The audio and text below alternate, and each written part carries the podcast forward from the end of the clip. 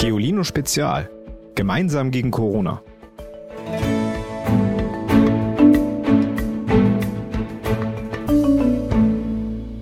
Hallo ihr Lieben, ich bin's wieder, eure Ivy. Und ich hoffe, euch geht's allen gut und ihr haltet durch. Ihr seid nicht allein. Heute sprechen wir darüber, wie es den Menschen in Entwicklungsländern geht. Dafür habe ich mit Andreas Wüstenberg gesprochen. Er arbeitet bei UNICEF, dem Kinderhilfswerk der Vereinten Nationen, des Bundes und fast allen Staaten der Erde. Das kennen einige von euch bestimmt auch aus unseren Heften. Warum Corona für Entwicklungsländer eine noch größere Herausforderung ist und was wir hier tun können. Nach unserer Nachricht des Tages.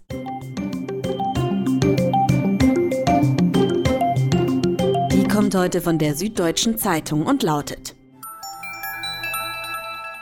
Corona in Neuseeland. Osterhase als systemrelevant erklärt. Die neuseeländische Premierministerin Jacinda Ardern hat den Osterhasen zu einem systemrelevanten Arbeiter erklärt. Der hätte gerade ziemlich viel um die Ohren, aber wird trotz Ausgangsbeschränkungen im Einsatz sein. Puh, er gilt damit also als unverzichtbar genau wie Ärztinnen oder Mitarbeiter im Supermarkt.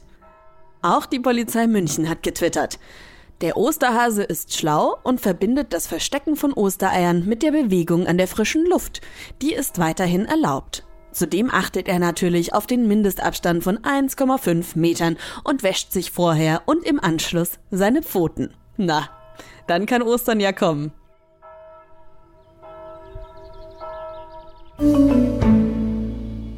Hände waschen, zu Hause bleiben, Abstand halten.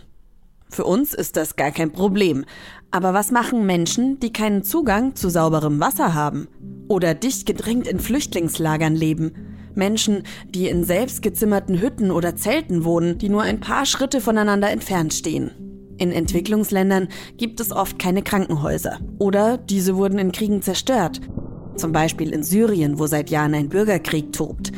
Und in vielen afrikanischen Ländern gibt es viel zu wenige Labore, die Tests auswerten können. Deshalb ist ziemlich unklar, wie weit sich das Virus dort verbreitet hat. Einer, der ganz genau weiß, wie die Lage in Südostasien ist, ist Andreas Wüstenberg. Er koordiniert alle Hilfsaktionen in den südostasiatischen Ländern und ist gerade in Bangkok, Thailand. Bevor ich mit ihm spreche, hier ein paar Fakten zu Thailand. Thailand liegt in Südostasien. Wenn man es auf einer Karte betrachtet, erinnert das Land ein bisschen an einen Elefantenkopf. Einen ziemlich großen. Thailand ist anderthalb Mal so groß wie Deutschland. Durch die dichten Regenwälder, die es dort gibt, streifen tatsächlich Elefanten. In den Städten und Dörfern Thailands leben rund 65 Millionen Menschen. Fast 12 Millionen davon sind Kinder. Die Hauptstadt von Thailand heißt Bangkok. Auch in Thailand breitet sich das Coronavirus aus.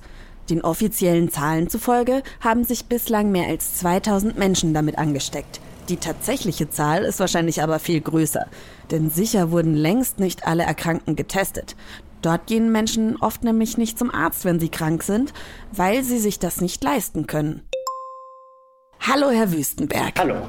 Sie sind ja jetzt gerade in Thailand, richtig? Das stimmt. Wie ist denn da die Lage wegen Corona gerade? Also in Thailand gibt es noch nicht so viele Fälle wie in Deutschland. Wir haben gerade, glaube ich, so 2200 Fälle. Aber die Regierung hat ähnliche Beschränkungen erlassen wie in Deutschland. Das heißt, die Schulen sind geschlossen, die Geschäfte außer jetzt Supermärkten und Krankenhäusern sind auch geschlossen. Ähm, und es gibt sogar im Moment eine Ausgangssperre. Das heißt, wir dürfen in der Nacht von 10 bis morgens um 4 ähm, nicht mehr das Haus verlassen. Welche Maßnahmen wurden denn auch in den anderen Ländern in Südostasien getroffen? Also in vielen Ländern hier in der Region wurden die Schulen geschlossen und weil in Asien generell ziemlich viele Menschen leben, betrifft das natürlich auch ganz viele Kinder. Es sind insgesamt über 320 Millionen Kinder. Wenn man bedenkt, dass in, in Deutschland insgesamt 80 Millionen Menschen äh, leben, dann ist das quasi viermal so viel, aber eben Kinder, die das hier betrifft. Viele Länder haben auch Reisebeschränkungen erlassen. Das heißt, man kann äh, in die Länder nicht mehr einreisen. Man kann auch schwer ausreisen. Es sind auch Parks geschlossen, Schwimmbäder, Fitnessstudios, also ganz viele Einschränkungen, um die Verbreitung des Viruses einzudämmen. Was bereitet Ihnen denn die größten Sorgen in Bezug auf die Kinder vor Ort? Ja, in vielen Ländern hier in der Region ist es so, dass ähm, die Gesundheitssysteme nicht so gut sind wie in Deutschland. Das heißt, es gibt einfach weniger Krankenhäuser, es gibt weniger Ärzte, es gibt weniger Krankenschwestern. Und das macht natürlich Sorgen, ob dann alle, alle Leute, die, die ähm, medizinische Hilfe brauchen, die dann auch wirklich bekommen können. Dazu kommt, dass durch diese Einschränkungen wir befürchten, dass viele Menschen ihre Arbeit verlieren können. Wenn sie zum Beispiel ein kleines Geschäft haben, das jetzt nicht mehr aufmachen kann, dann können sie natürlich im Moment nicht arbeiten und kein Geld verdienen. Und das betrifft dann oft ihre Kinder, die dann auch darunter leiden, dass sie dann zum Beispiel die Eltern weniger Geld haben, um Essen zu kaufen oder ihnen Kleidung zu kaufen. Das eine Problem ist, ist erstmal, dass Homeschooling nicht für alle möglich ist, weil zum Beispiel nicht alle Kinder Zugang zum Internet haben. Aber wir haben auch die Befürchtung, dass es Kinder geben wird, die aufgrund der finanziellen Notlage der, der Eltern dazu gezwungen werden, selber arbeiten gehen zu müssen. Und das ist natürlich ein großes Problem.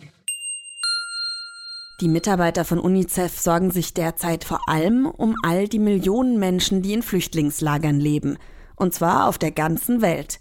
Das größte befindet sich ebenfalls in Südostasien, in Bangladesch. Es heißt Kutu Palong. Hunderttausende Menschen leben dort. Wie es ihnen ergeht, zeigt die Geschichte des neunjährigen Azizul. Es regnet. Wenn Azizul einen Fuß vor das Zelt setzt, quillt ihm der Matsch zwischen den Zähnen hindurch. Vor seinen Augen breitet sich ein Meer aus zusammengeflickten Zelten aus. Es ist die neue Heimat des Neunjährigen das Flüchtlingslager Kutupalong im Südwesten Bangladeschs. Hier ist es nass und schmutzig. Das Lager ist überfüllt. Doch Azizul ist einfach nur froh, dass seine Eltern und seine elf Geschwister am Leben sind. Azizul stammt eigentlich aus dem Nachbarland Myanmar. Er gehört zur muslimischen Minderheit der Rohingya und die wird dort vom Militär verfolgt. Als Soldaten sein Dorf anzündeten, floh der Junge mit seiner Familie. Drei Tage lang lief er Richtung Norden, Richtung Bangladesch, bis er schließlich das Lager erreichte. Kutupalong beherbergt seit Jahren Flüchtlinge. Derzeit leben dort rund 640.000 Menschen. Obwohl UNICEF und andere Hilfsorganisationen tun, was sie können, fehlt es an vielen. Sauberes Wasser gibt es nur an wenigen Brunnen, zu denen Azizul und die anderen Bewohner hunderte Meter weit laufen. Genau wie zu duschen oder einer sauberen Toilette. Immerhin gibt es ein warmes Essen am Tag, Reis und Linsen. Azizul ist damit zufrieden Manchmal, wenn der Regen nachlässt und jemand einen Ball organisiert, spielt er Fußball. Noch besser findet er nur eins, die Schule. In Südostasien befindet sich ja auch das größte Flüchtlingslager der Welt, Kutupalong in Bangladesch. Haben Sie schon einen Überblick, wie die Lage dort ist? Gab es da schon Corona-Fälle? Es gab zum Glück in den Flüchtlingslagern noch keine Fälle, aber es gab einen Fall in der Umgebung von diesen, äh, von den Flüchtlingslagern. Und das macht uns natürlich große Sorgen, weil in den Flüchtlingslagern die Menschen und auch die Kinder auf sehr engem Raum zusammenlegen. Das heißt, die haben gar nicht so die Möglichkeiten, diese, diese Distanz zueinander zu, zu halten, die ja momentan vorgeschlagen wird. Und auch das andere Problem ist, dass da in dem Lager nochmal die Gesundheitsversorgung nochmal schlechter ist als, äh, als überhaupt schon in vielen Ländern hier. Es gibt weniger Krankenhäuser und selbst die Krankenhäuser, die es gibt, haben oft nicht die, die Medikamente oder auch die Gerätschaften, die medizinischen Gerätschaften, um Leute zu behandeln. Was tut UNICEF und die Helfer von UNICEF jetzt genau, um die aktuelle, also die Corona-Situation zu verbessern für die Kinder und für alle in den Flüchtlingslagern? Ja, da tun wir sehr viel. Wir arbeiten zum Beispiel mit Regierungen und auch mit Schulen an der Kontinuität der Bildung, also an diesem Homeschooling. Das eine ist zum Beispiel, dass wir helfen, wie man das auf gute Art und Weise machen kann, also dass wir bei den Materialien helfen, die zum Einsatz kommen. Wir versuchen aber auch Kinder zu erreichen, die, wie ich vorhin schon gesagt habe, keinen Zugang zum Internet haben, dass man andere Wege findet, wie diese Kinder weiterhin auch von der Schule profitieren können. Also zum Beispiel, dass man das versucht, übers Fernsehen, über das Radio oder über andere Wege auch diese Kinder zu erreichen.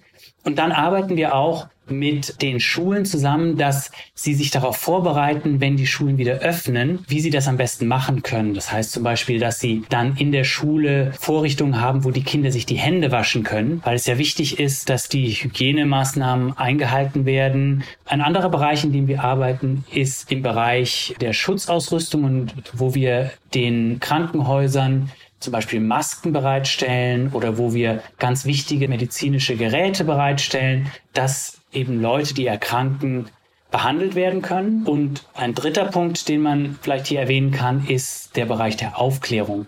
Dass Kinder, dass ihre Familien wissen, wie sie sich am besten vor dem Virus schützen können. Was können denn wir in Deutschland hier tun? Weil wir haben ja genug Geld und medizinische Versorgung und ja klar, wir müssen zu Hause bleiben, aber im Großen und Ganzen geht's uns wahrscheinlich besser als vielen anderen Menschen auf der Welt. Ja, ich glaube, ein, ein großer Unterschied zu den Ländern hier ist tatsächlich, dass es in Deutschland ein gutes Gesundheitssystem gibt und dass es auch Mechanismen gibt, wie äh, die Leuten helfen, zum Beispiel, die ihre Arbeit verlieren, die dann zum Beispiel Geld vom Staat bekommen. Das ist eben oft hier in den Ländern nicht so. Und deswegen ist es wichtig, dass UNICEF und andere Organisationen bereitstehen und dazu helfen. Was man konkret machen kann, wer sich dafür interessiert, UNICEF Deutschland hat eine Homepage. Da gibt es verschiedene Möglichkeiten, wie man aktiv mitmachen kann. Da kann man mal draufklicken, wen das interessiert. Oh, das ist super. Das schaue ich mir doch gleich mal an. Das alles passiert übrigens nicht nur irgendwo weit weg von uns in Asien, sondern auch direkt bei uns vor der Haustür. Zum Beispiel in Moria, in Griechenland, dem größten Flüchtlingslager in Europa. Dort sind viele Menschen bereits erkältet. Ihre körpereigene Abwehr ist angeschlagen, weil sie zum Beispiel auch oft nicht genug oder zu wenig gesundes Essen bekommen. Dadurch sind sie auch anfälliger für das Coronavirus. Andere griechische Lager wurden bereits unter Quarantäne gestellt, weil sich dort Bewohner mit Corona angesteckt haben. Nun darf in den kommenden zwei Wochen niemand das Lager betreten oder verlassen. Um die Situation für die Menschen zu verbessern, sollten die Lager geräumt werden, fordern Gesundheitsexperten. Die Bewohner sollten vernünftiger untergebracht werden oder zumindest diejenigen, die zur Risikogruppe gehören, also Alte und Kranke. Sie könnten etwa in leerstehende Hotels oder auf das Festland umgesiedelt werden. Auch in den sozialen Medien demonstrieren inzwischen weltweit Menschen dafür, dass die Lager aufgelöst werden. Zum Beispiel mit dem Hashtag Leave No One Behind, also auf Deutsch Lasst niemanden zurück. Die Aktion richtet sich direkt an die Politik und fordert schnelle Maßnahmen, damit den Menschen geholfen wird. Bislang haben mehr als 10.000 Menschen eine Unterschriftensammlung unterschrieben und in den sozialen Netzwerken geteilt. Bei uns hier steht Ostern vor der Tür und dafür haben wir euch mal richtig coole Basteltipps rausgesucht. Zum Beispiel, wie ihr Fotos auf Ostereier drucken könnt oder einen Eierbecher aus Knöpfen bastelt. Damit könnt ihr sicher auch euren Eltern eine kleine Freude machen. Alle Osterbasteltipps gibt's auf giolino.de. Unser Witz des Tages kommt heute von Frieda. Eine Frau kommt zum Bäcker und sagt, ich krieg ein Boot. Der Bäcker sagt, Sachen gibt's. Danke, Frieda, für deinen Witz. Wenn ihr auch einen Brüller auf Lager habt, dann schickt ihn mir gerne per WhatsApp. Jetzt haben wir erstmal Ostern und können uns alle mal ein bisschen entspannen, das schöne Wetter nutzen und Spaziergänge oder Fahrradtouren machen. Natürlich mit Mindestabstand. Wir hören uns erst nächste Woche Mittwoch wieder. Da sprechen wir dann über das Thema Einsamkeit. Fühlt ihr euch auch gerade einsam? Dann schickt mir doch eine Sprachnachricht und erzählt mir, was ihr dagegen tut oder erzählt mir einfach, was euch gerade so beschäftigt. Die Nummer gibt's wie immer in der Folgenbeschreibung. Schöne Ostern und bis bald. Tschüss! Noch mehr Geolino für zu Hause? Schaut einfach unter geolino.de slash spezial.